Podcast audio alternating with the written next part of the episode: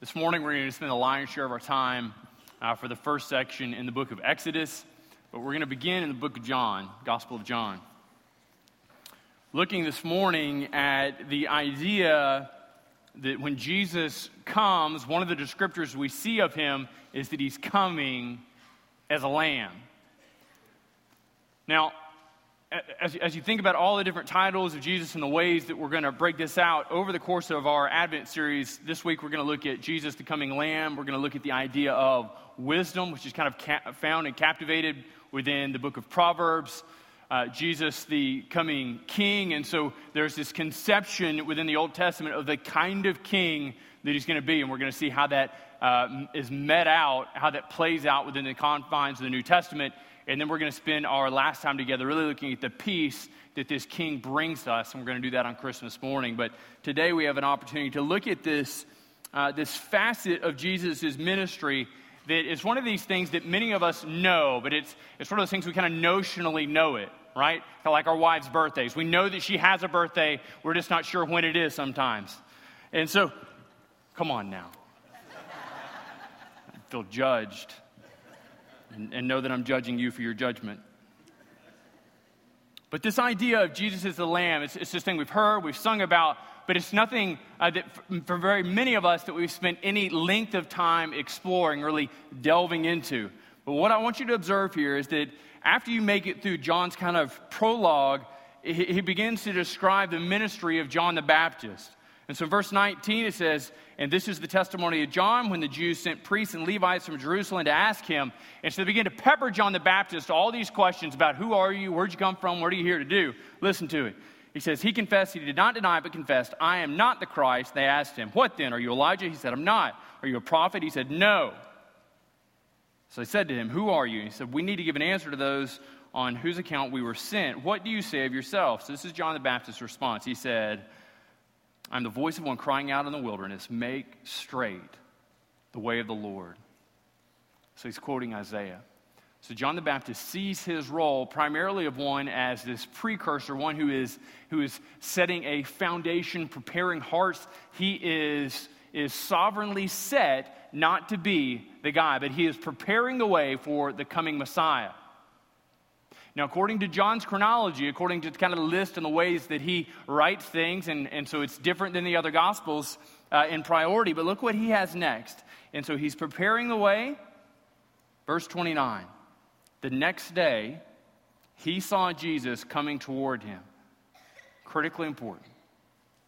He says, Behold, the Lamb of God who takes away the sin of the world. John's described himself in terms of, of being this forerunner. He's described himself in his ministry as being one of, of preparatory. And then Jesus comes, Jesus is walking towards him, and he describes him in this way Behold, here comes the Lamb of God. Everybody say, Lamb of God. Lamb of God he says, Here comes the Lamb of God. And so he's painting in their minds a context. He's asking them to draw from the data banks of when they were raised and the stories they've heard and, and all the lineage of all the things indoctrinated into them for over a thousand years. And so when he sees Jesus and he calls him the Lamb of God, it should have been triggering in their minds there is something distinct and different about Jesus. But look what he connects it with. This one who's coming is coming to take away the sin of the world. The amazing thing about how John renders this in the Greek is he gives us this picture that it's not just this, this, this kind of moving through and he takes all the sin, but he is aggressively, continually moving in our lives, stripping us of sin. So even after you are saved and you've submitted your heart to Jesus and he's once and for all put sin to death in your life, we find sin still encroaching. We hold bitterness, we have animosity. We lust, we're greedy, we're prideful. Some of us are so captivated with being good, of doing the right thing, of letting those around us see us doing the right thing, that this becomes for us a God, that this becomes for us our primary directive. But what we see of this wonderful picture of Jesus is that he is taking that sin out, and he's taking that sin out, and he's taking that sin out over and over and over again. This morning, I tell you that Jesus, in the coming of the Lamb, comes into your heart and moves each and every day. His desire is to hold more and more of your heart. Not that it's just some decision that you made years ago, decades ago, and it's altered your destiny, but has not impacted the way that you live each and every moment. Jesus captivates your heart in a moment, and He owns your heart increasingly each and every day. This idea, this aspect of Jesus coming as the Lamb of God, is something that we have to go back and look at the Old Testament to really understand. Now, the idea of, of sacrifice or blood atoning for sins is something you can go all the way back to the garden. So we see Adam and Eve in the garden, they sin, they fall, and what happens? God kills an animal to clothe their nakedness. So we see that, that blood, in some sense, is necessary for the atonement of sin. Now, the next clear place that we begin to see this is in the book of Exodus. And so, if you're in the book of Exodus, what we begin to see starting in chapter 7 is this list of nine various plagues. And so, the Israelites had been held in captivity in Israel. We know in total that the time they lived in Israel, at uh, the time they lived in Egypt, is 430 years. And God sends Moses, he sends Aaron along with him to communicate to Pharaoh that Pharaoh needs to let his people go, let God's people go. And so, Pharaoh, being this, this intransigent ruler, this hard hearted man, this man who is worshiping himself, who wants to be worshiped, who's worshiping the pantheon of gods around him, what does he say? He says simply, no. Can you imagine having an incredible slave labor force of over 600,000 men and someone coming to you and say, Doug, I know you have an incredible labor force, but I want to take them all away from you to go out and to worship? Your immediate response would be to say, No. Everybody say, No. No. And so Pharaoh engages with this and he says no. And so God instructs Moses, he instructs Aaron to move through this process of various plagues to bring them upon Pharaoh, to force God's name to be recognized as great, and to force an example and a driving force from his people from Egypt to the promised land. So God systematically moves through, and as some have argued, he is systematically dismantling the entire Egyptian system of divinity. So, with each one of these plagues is brought an onslaught into some various god worshiped by the Egyptians.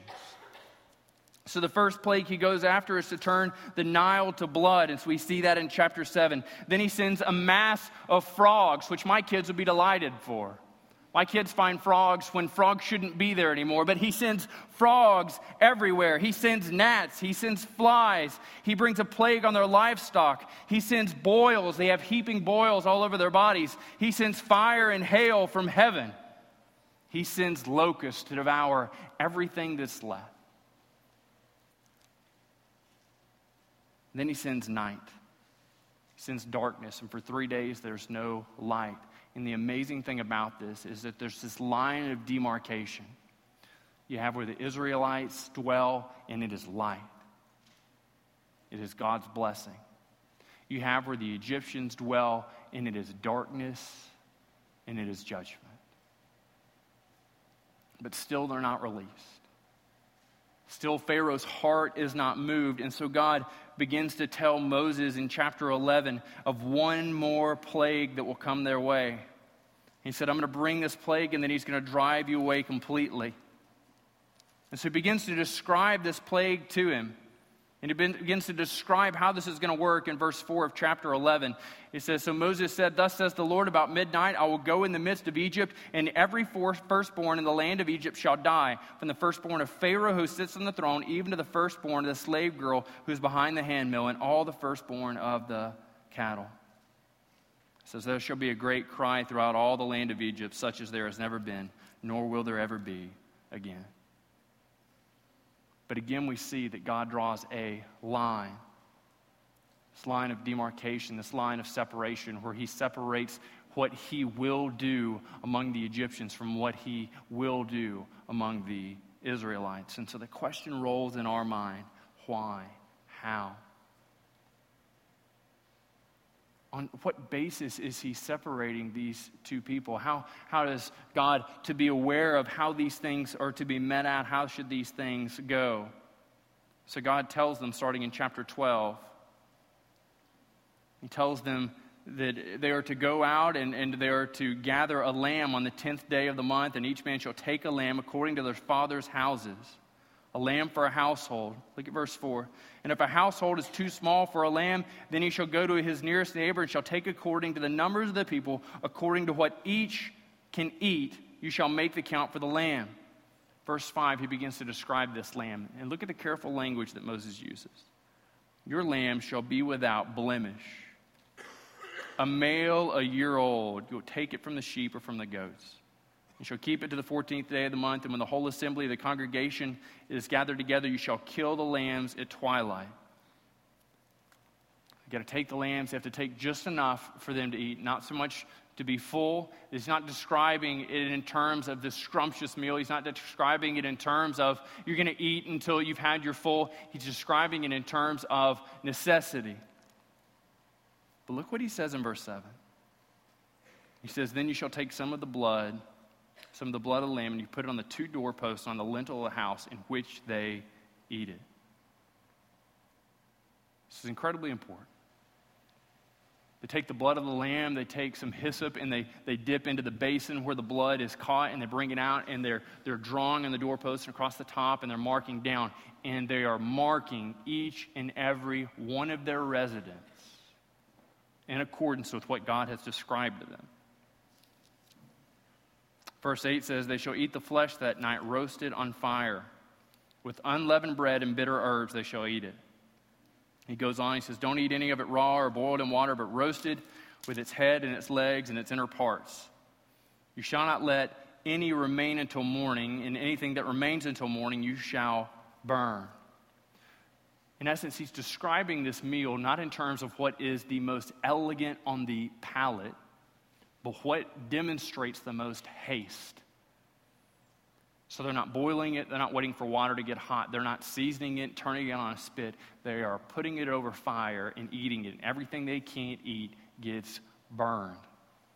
Nobody's walking over and say, "Oh, Gladys, I got some lovely Tupperware. Just put the leftover lamb in there, and we'll have enough for a week." Nobody's saying that. Number one, Tupperware didn't exist. Number two, there's an indication in there that this haste was indicative of the speed of God's movement. Look how he continues to describe it in verse 11.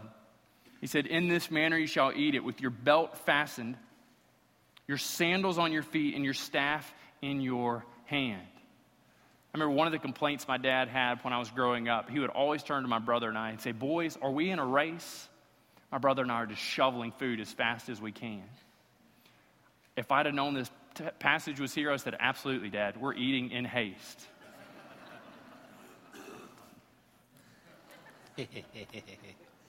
what he gives them is this amazing picture that, that even this staff in hand, he is demonstrating or he's communicating to them of the haste of his movement. And what they're demonstrating to him is the faith they have in his soon and coming movement. 430 years.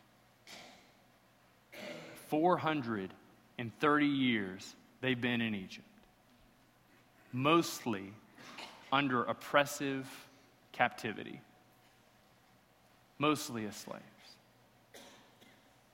Imagine 430 years of thinking it's going to get better and it doesn't. 430 years of thinking we're going to move and it doesn't. And now they've had nine plagues You can imagine each one of these move, and, and the thought that's keying in their mind is surely now he will send us out. Surely now, I mean, now that, that fire fell from heaven, he'll send us out. And what happens? Nothing. Darkness. All on the Egyptian side, light on their side. Surely he'll send us out. And he doesn't. Nine times they've seen the tremendous power of God, and nine times they've seen the hardness of Pharaoh's heart. God's communication to them is to be ready, is to not doubt. I'm preparing to move in haste. They have their belts on, they have their sandals on, they have their staff at the ready. Look what he says. For I will pass through the land of Egypt that night, and I will strike the firstborn of the land, both the man and the beast. And on all the gods of Egypt I will execute judgment. I am the Lord. The blood, verse 13, shall be a sign for you, and on the houses where you are. When I see the blood, I will pass over you, and no judgment will befall you to destroy you when I strike the land of Egypt. God recognizes the severity of his judgment brought upon the Egyptians, and he also recognizes the importance for the Israelites to remember. And so, verse 14, he tells them that this is to be to you a memorial day, and you shall keep it as a feast to the Lord throughout all the generations, as a statute forever. You shall keep it as a feast. Verse 24, he says, You shall observe this rite as a statute, a statute for you and your sons forever. And when you come into the land the Lord will give you as he has promised, you shall keep this service. And when your children say to you, What do you mean by this service? You shall say, It is a sacrifice of the Lord's Passover. For he passed over the houses of Israel in Egypt, and he struck the Egyptians, but he spared our houses. And all the people bowed their head and worshiped.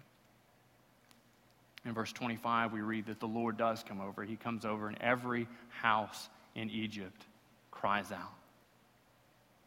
The text tells us this, that there's not a single household in all the land of Egypt that is spared, and this great cry comes out. And what we read is that, is that Pharaoh summons them and he sends them out. He says, Up, go from among my people, both you and the people of Israel, and go and serve the Lord your God, and take your flocks and your herds, as you have said. Finally, the Lord's judgment has forced the hand of Pharaoh to eject the Israelites out of his land. For 430 years, they were under the yoke of slavery. And in one night, God broke the yoke. Listen to that. For 430 years, they dwelt under the yoke of slavery. And in one night, God broke that yoke definitively. Each of us, over the course of our lives, have dwelled under the yoke of slavery. Not enslaved to Egypt, not enslaved to your boss, but you, like me, were a slave to sin. And each of us has an opportunity to have that yoke of slavery broken finally, decisively, in a moment. The Apostle Paul writes it this way in Romans 6. He says, But now you have been set free from sin and have become slaves to God. And the fruit that you produce leads to sanctification at its end, eternal life. And he says, For the wages of sin is death, but the free gift of God is eternal life in Christ Jesus our Lord. What we celebrate in the Lord's Supper, in looking at his body, is recognizing that in Jesus submitting himself in giving his body for us is the breaking of the yoke of sin in our lives. We were all enslaved to sin, but in Jesus, God gives us an opportunity to submit ourselves to Him and to give ourselves to righteousness. So, this morning, what we have an opportunity to do in the first of these elements is to thank God. So, we look back at the sacrifice that He made. Our declaration is one of thanks, is one of thanksgiving, is one of rejoicing, recognizing the definitive movement of God in destroying the stronghold of sin in our lives. I pray that as we pass it out, that you would take time to reflect on God's goodness to you, on the sweet nature of our God, that He would offer to you the ability to walk up out of sin, to receive forgiveness of sins. Behold, the Lamb of God has come, the one who's taking away the sin of the world. Let me ask the deacons to stand. As you receive the first of the two elements, if you would take and hold, and then we will all eat together. Reading in the Gospel of Matthew in the 26th verse out of the 26th chapter. the gospel author says, Now as they were eating, Jesus took the bread and after blessing it, broke it and gave it to the disciples and said, Take, eat. This is my body. Moving out of the book of Exodus, we recognize that over and again the Israelites are celebrating the Passover. We see it reinstituted uh, in the book of Numbers, this description that it's always to be before them, it's always to be done in a certain way, it's always to be observed. And so it's always training their minds uh, in this sense of expectation of what is to come. Now, look at this. Isaiah, hundreds of years later, writes these words Isaiah chapter 53, verses 6 and 7. He turns to us, he turns to his, his uh, readership, those who had received this prophecy, and he writes these words All we, like sheep, have gone astray. We have turned everyone to his own way. Isaiah could be writing about our day, he could be writing about any day. And so, what he does is he looks at each and every one of us, he looks at our hearts, and he says, This is how we have been. We set our hearts on something, we set our minds on something, and we just we go for it. I mean, we are just dogged in our pursuit of whatever we set our minds on. We're dogged in our pursuit of it. And he says that every one of us, each and every person, so Justin, me, Ben, Barry, Jason, David, all of us, all of us have set our hearts on something. Isaiah summarily describes it as being his own way. Some of us is goodness. I mean, you are the best, most amazing person in Greenville. If we were to take a poll, you would win model citizen hands down, just like a show of hands. Who thinks this person is a good person? Your neighbors think so, your grand thinks so. Everybody thinks that you're a great person. pursue goodness, you pursued excellence. We see vices on the other side. Some of us are so enslaved to drugs, to alcohol, to pornography, to any other thing we might set our hearts on outside of setting them on God. This is what Isaiah is describing. He said, This is the universal human condition. We've all, like sheep, gone astray. And this unexpected thing happens. And he says, And the Lord has laid on him the iniquity of us all. All the, all the bad stuff that should come your way for your selfish attitudes, all the bad stuff that should come my way because of my selfish attitudes, be it pride, be it arrogance, be it indifference. All of that stuff gets laid, and the text says, on him. look what he picks up in verse 7 this one who would receive all our iniquity.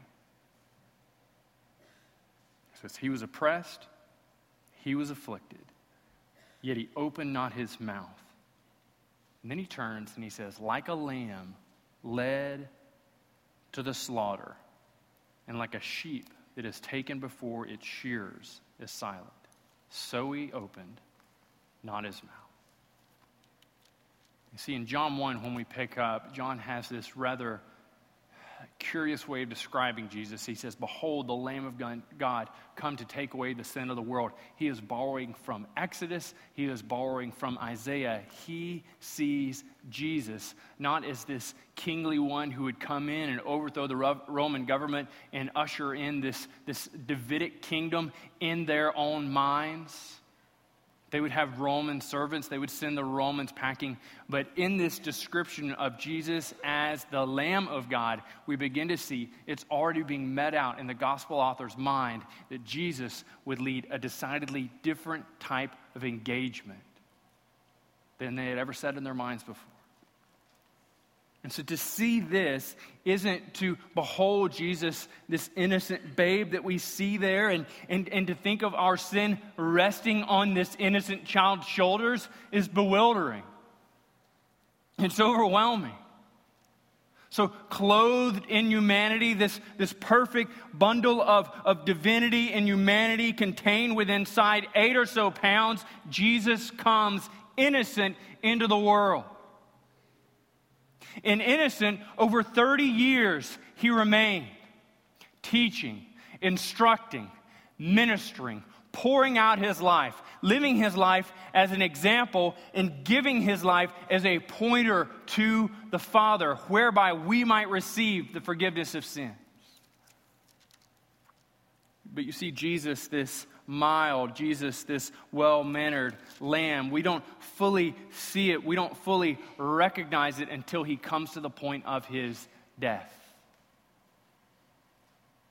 So in John chapter 19, we see Jesus the innocent, Jesus the teacher, Jesus the meek and mild, Jesus the Lamb of God come to take away the sin of the world before the highest court of his surrounding day. And he's beaten, he's mocked, he's beaten so severely that he's almost unrecognizable, flesh torn from his body. Fluid filling up his body's cavities. Beat him in the face, they beat him in his body, they take a crown of thorns, they twist it together, they shove it on his head, blood pouring down his face. They mockingly cry out to him that he is the king. Verse 3 of chapter 9, they say, Hail to the king of the Jews, and they strike him again with their hands.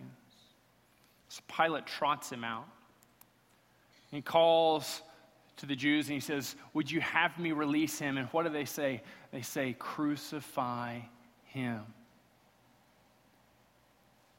Their desire is to see Jesus crucified. Their desire is to see Jesus punished. Their desire is to see Jesus in pain. So Jesus worn down and exhausted from beatings, worn down and exhausted from accusations, is, is labored, is carrying his cross out, and, and then we see that, that one comes to help him carry it. So then they take Jesus and they take him to the point of the cross and and we know this from, from other examples we found in archaeology that what they likely did was turn his feet to the side like this and, and turn his body straight like this, and they would drive a nail straight through. And they would tie a rope around his body to keep him from leaning forward, and, and he would hang there. The Son of God, nailed to a cross. Jesus, the Lamb of God come to take away the sin of the world. See, the amazing thing is that Jesus, in being the Lamb of God, doesn't seek to engage in, in, in polite debate to take away the sin of the world. It's not a monetary exchange to take away the sin of the world. What he does is in this incredibly bold and powerful submission, submitting himself to the point of death and as Paul writes in Philippians 2, even death on a cross. We see this Jesus up on the cross, and this amazing thing happens. This lamb who is bleeding out, this lamb who is suffering for you and for me. In verse 31 of chapter 19, it says, Since it was the day of preparation, and so that the bodies would not remain on the cross on the Sabbath, for the Sabbath was a high day, the Jewish the Jews asked Pilate that their legs might be broken, that they may be taken away. So you've got these three people on the cross. You've got a robber on the left, Jesus in the middle, and a robber on the right. So the Jews go to Pilate and say, Look, we can't have them on there. We need them to come down. And so they enter into this process that is, is kind of normal for that day. And so what they do is they take a large iron mallet and they go in and they slam it into the legs. And what we see, according to archaeological evidence, they dug up a guy. In one of his legs, there were no bones remaining. It's not just if I were to go to Justin and say, okay, somebody, large hammer, bam, and then hit his leg once and say, okay, his right leg is gone. He has no knee. He can no longer stand. In this one instant, they beat the leg so severely that no solid bones remain. Then they go to the other leg and they just simply break. So they start on either side of Jesus and they break his legs, and they start on the other side of Jesus and they break his legs, and then they come back to Jesus in the middle. And what has happened? He's already dead. The text tells us that Jesus had given up his spirit. So maybe you read that and you think, And that's curious. Did they overwhelm Jesus? Did they get him to the point where he just couldn't take it anymore? Was it too much for him? Verse 32 says the soldiers came and broke the legs of the first and the other who had been crucified with him. But when they came to Jesus, they saw that he was already dead, so they did not break his legs. But one of the soldiers comes in, he pierces his side with a spear, and at once blood and water poured out. And look in verse 36. For these things took place that scripture might be fulfilled. Not one of his bones should be broken. It's the thing that we didn't get to in Exodus.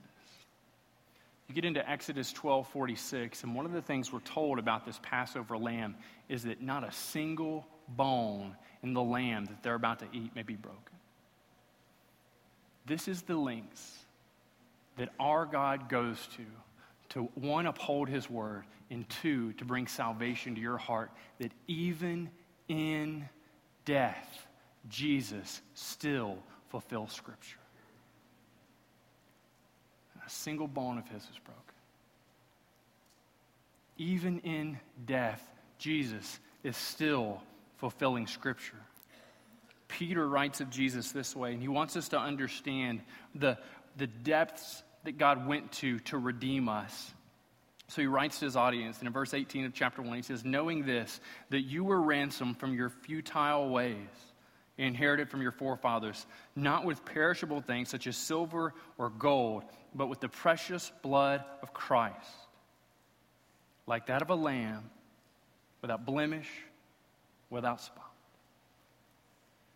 And worshiping Jesus and taking the Lord's Supper, we worship a lamb without blemish, without spot. And his precious blood atones. It is the precious blood of Jesus poured out which provides for us salvation. It is our faith assent to God, believing what He has said to be true, believing that what He has said will come true.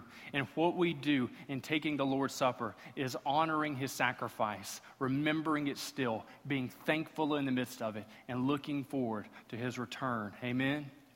Amen. Amen. As we prepare to take the Lord's Supper together in the second of the two elements, let us once again turn our hearts towards thankfulness and the remembrance of the blood and water which was poured out. Not one of his bones was broken. The depths of our great God's love for you is perfectly demonstrated in the cross of Jesus Christ. Let me ask the deacons to stand, and once again, that you would take and hold until we've all been served, and we'll take together. Reading again from the 26th chapter of Matthew says, And he took the cup, and when he had given thanks, he gave it to them, saying, Drink of it, all of you, for this is my blood of the covenant, which is poured out for many for the forgiveness of sins. And I tell you, I will not drink again of the fruit of the vine until that day I drink it anew with you in my Father's kingdom. Let me invite you to stand as we enter into a time of application and reflection.